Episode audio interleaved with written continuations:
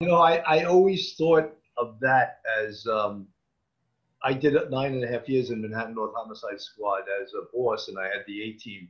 And I had some great uh, interviewing interrogators in my team. And after a while, when you have people that are so good at that, you you get spoiled and you expect them always to get a confession or admissions because they're so good, you know. Yeah. And sometimes when you have nothing else, you just pray that oh, hope this guy gives it up, you know. I hope Yeah. he gives it up. And you know, and some brilliant um, brilliant trickery. There was a murder of this young girl in uh, confines of the three old precincts. She was 13 years old, and these two guys burglarized the apartment.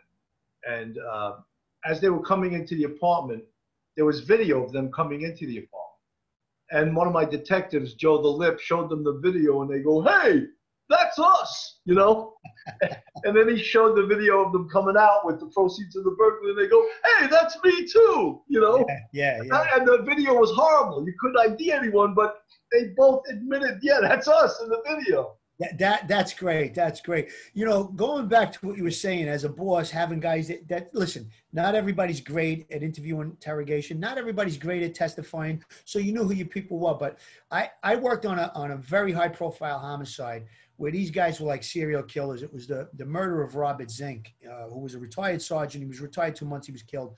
But the case went on for weeks. But I just happened to be in a surveillance van the day that we we identified who the perpetrators were. And when the perp came out of the house, I jumped out on foot. I was it was right at the change of tour. There was a lot of radio traffic, and I was trying to get through to the there were four unmarked cars in the area waiting, you know, if he came out that we're going to jump on him. And a guy happened to walk down the street. The, my perp had a, a backpack on, and just a, a guy like 20, 30 feet behind him also had a backpack on. So they converged on the wrong guy. So I get the guy, I take him by myself, I start putting handcuffs on him, they converge. And when the when the perp sees all these guys, he becomes real scared. And he didn't know that we knew what we knew about him. So when I got him in the car, he's like, "What's going on?" I got so I was like, "You know what the fuck's going on, motherfucker?" He says, "You know, you know what you did, you know."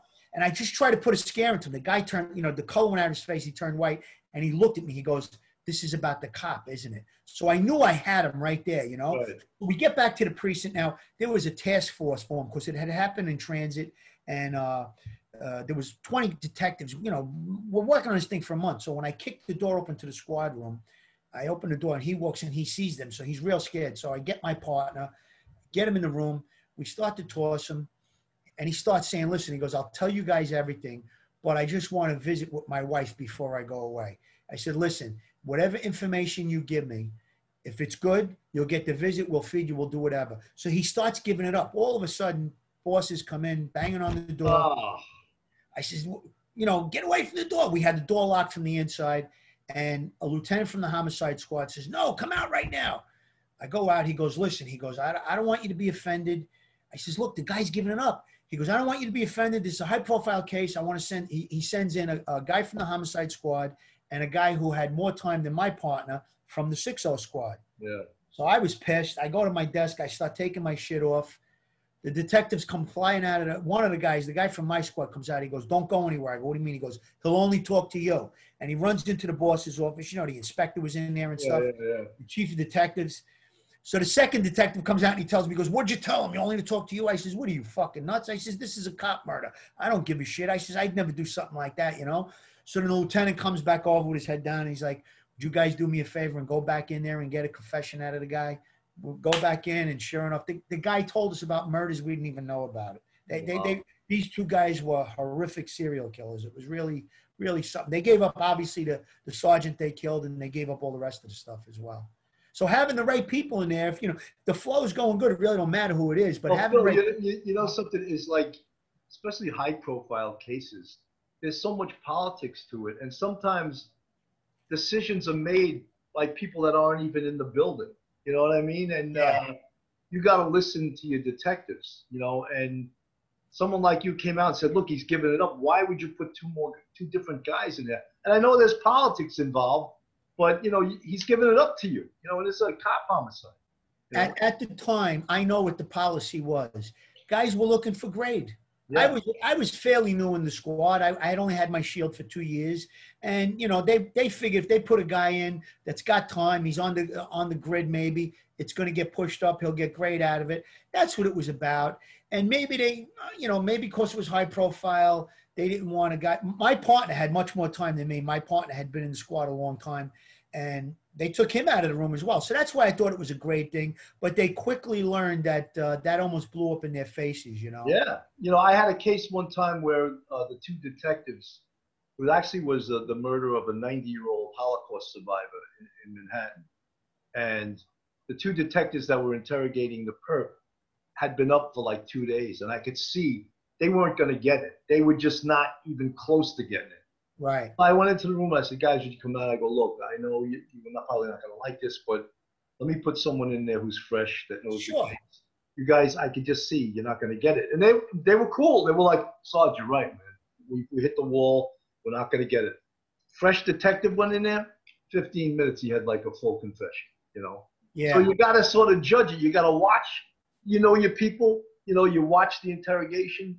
And, you know, I put this guy in there and he was brilliant he was just took a whole different tack to the interrogation than they were taking. Sure. It, it just the guy confessed. So the the person you're interrogating too has plays a lot into it too. I've been in interrogations where the the perp didn't like my partner and says, "Listen, I ain't talking to you with him in here." And I said, "Do me, a, you know, whoever it was." Right. And it could have been me, you know. And, and you got to go with what you your instincts are telling you is the right way. And when a guy says he's going to, like in, in that case with the with the cop homicide, when he said, "I'll tell you everything. All I want is a, a visit with my wife before I go," he knew he was going away the rest of his life. Before right. I go away, I want to visit my wife. We got a hold of the wife. We got him a sandwich. We brought the wife in the room in between all of the interrogation, you know. So we tried to, you know, and over time, uh, I've been in uh, in-service trainings where they say, "Oh, don't ever give a guy a cigarette. He can. It's uh, four thousand degrees if he puts it out oh. on your skin." But yeah, yeah. if a guy's telling me, "I'm going to tell you, I'm going to give up a murder," I'm giving him coffee, cigarette. I give him, a, I give him a scotch if well, it's like we had we had some idiot from inspections. They only allow like you know two dollars and fifty cents for a meal, and they said, "How come you spent fifty dollars feeding this perp?" Right. Oh, because he's given up a murder. You think right. you're going to give him two dollar and fifty cent green room dinner? What do you care? But they had no concept of why we would do that. You know, listen. I mean, the city didn't want to pay for it either. Of course. Uh, listen, I knew, not me personally, and I'm not trying to cop out, but I knew of detectives that they work in a murder case, a high profile case, and the guy says, I want to go visit my girlfriend. The, the guy who's giving it up, they let him have like a conjugal visit with his girlfriend. So I know it for a fact. You know, yeah. guy testified to it not long ago in court. You know, so. Yeah. But uh, listen, you do what you got to do within the bounds of the law to get the case. You know, listen, you're given uh, an unbelievable uh, amount of of uh, you know it, it, when you're a detective on the case and you're given that responsibility to solve that murder. You know, the first couple of murders that I worked on, I didn't realize it. It took time. I'm speaking for the dead person as far as getting justice. So you're given that responsibility. It's a lot of weight on your shoulders. Well, who was it? Uh, Vernon Geberth, who uh, wrote the book Practical Homicide Investigation. The very first page of the book is "We work for God." Yes, yes. That's what he said in the yes, book. Yes. You know, we work for God because who knows who killed this person? See, that's what I think civilians don't really get in their mind. Guys go to work, detectives, police officers, whatever. Nobody goes to work with bad intention in their mind. So if I'm doing a homicide case, and everybody I work, I could speak for every detective I ever worked with. We never wanted to put an innocent person in jail. We no, wanted to put a guilty person in jail, you know? And so when you have that responsibility on your shoulders, it's your case, you'll do things that maybe aren't you know, you're going to spend more than 250 on the guy's meal or give him a cigarette or you're going to give him, like I said, I'll give the guy a scotch if he's going to tell me what I, you know, what I think he is. So, yeah. and this is what we do. And, you know, I think for the most part, everybody's got their heart in the right place. Uh, you want to try and do the right thing. Going back to the Goldfarb murder, I just got to say a couple of things. Number one, there is no one detective that solves the case from the onset why do you why do you interview the first officer? Because that first officer might have saw something that got kicked out of the crime scene. You interview EMS that pronounced dead. You interview everybody, and all of these different things. Like the, on that homicide, when I got to the scene, there were detectives from the housing that were already doing the canvass. So you know, maybe in this particular ca- case, they didn't find the witness that broke the case, but the next door neighbor did. And so my point is, it was my case. I didn't solve the case. There were two things that really were responsible for the solving that case. One was putting it on television, which happened to be something that the, the witness that came forward, and played on her conscience saw. And the other thing was Sergeant Buddy Manane, who decided, you know what? Let's go do a recanvas. It was a cold case. It had gotten cold over the few months. So those two things, and I always say, anytime people talk about a cop and they say, "Oh, you know, he solved the case," nobody does it on their own. We're all. It's, No, I mean, you know, they say that they, there's one TV show. I won't say the guy's name, but uh, he claims to have solved, personally solved 300 murders. That's absolute bullshit. First of all, as you said, not one person solves a murder. There's a whole team. Homicide Absolutely. investigation is a team sport, you know. And Yeah. without that team, and patrols involved in as part of that team too, you know yeah. patrol and detectives and uh, you know EMS, fire department. All these people come into that whole team of, of, of solving a homicide. You know. Well, Go ahead. why would why would we interview EMS if it wasn't important? Why would we interview the first officer? We always interview the person that called 911.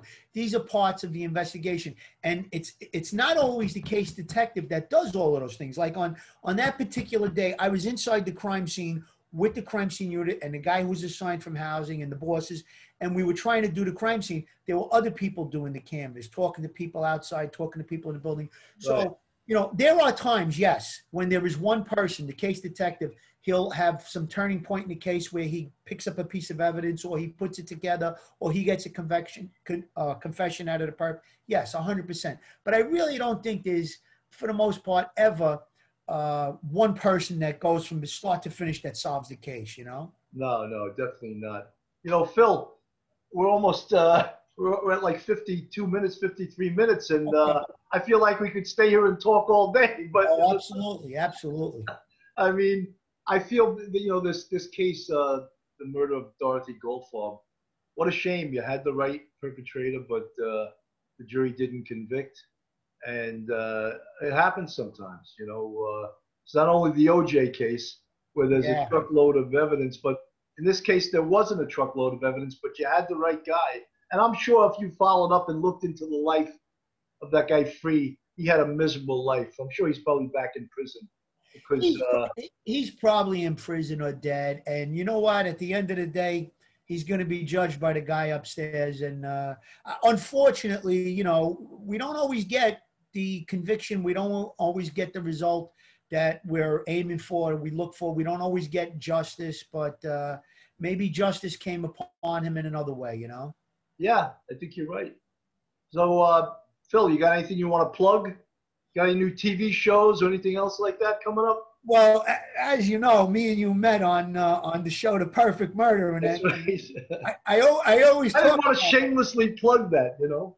I, I always talk about that when I when you know I did three episodes of that show, and uh, I always say you know the, the first day because you know when Ricky said to me, "You want to play a detective on the show?" and I said, "Yeah," I thought he was kidding, and you know a few days later I was standing uh, in Queens there, and they were putting marks at my feet, and if, if it wasn't for you, I swear, if it wasn't for you, I mean, I was kind of nervous, you know. And you had said to me, Phil, don't worry about it. You just just do what you normally would do. And you being the kind of guy you are, you worked in the squad, you were in the homicide squad, so we gelled pretty good. And I think I think we did a pretty good job. Yeah, I, And, yeah, I think we did too.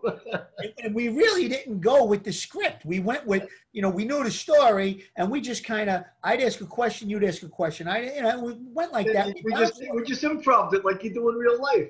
Yes, yes, yeah, yeah.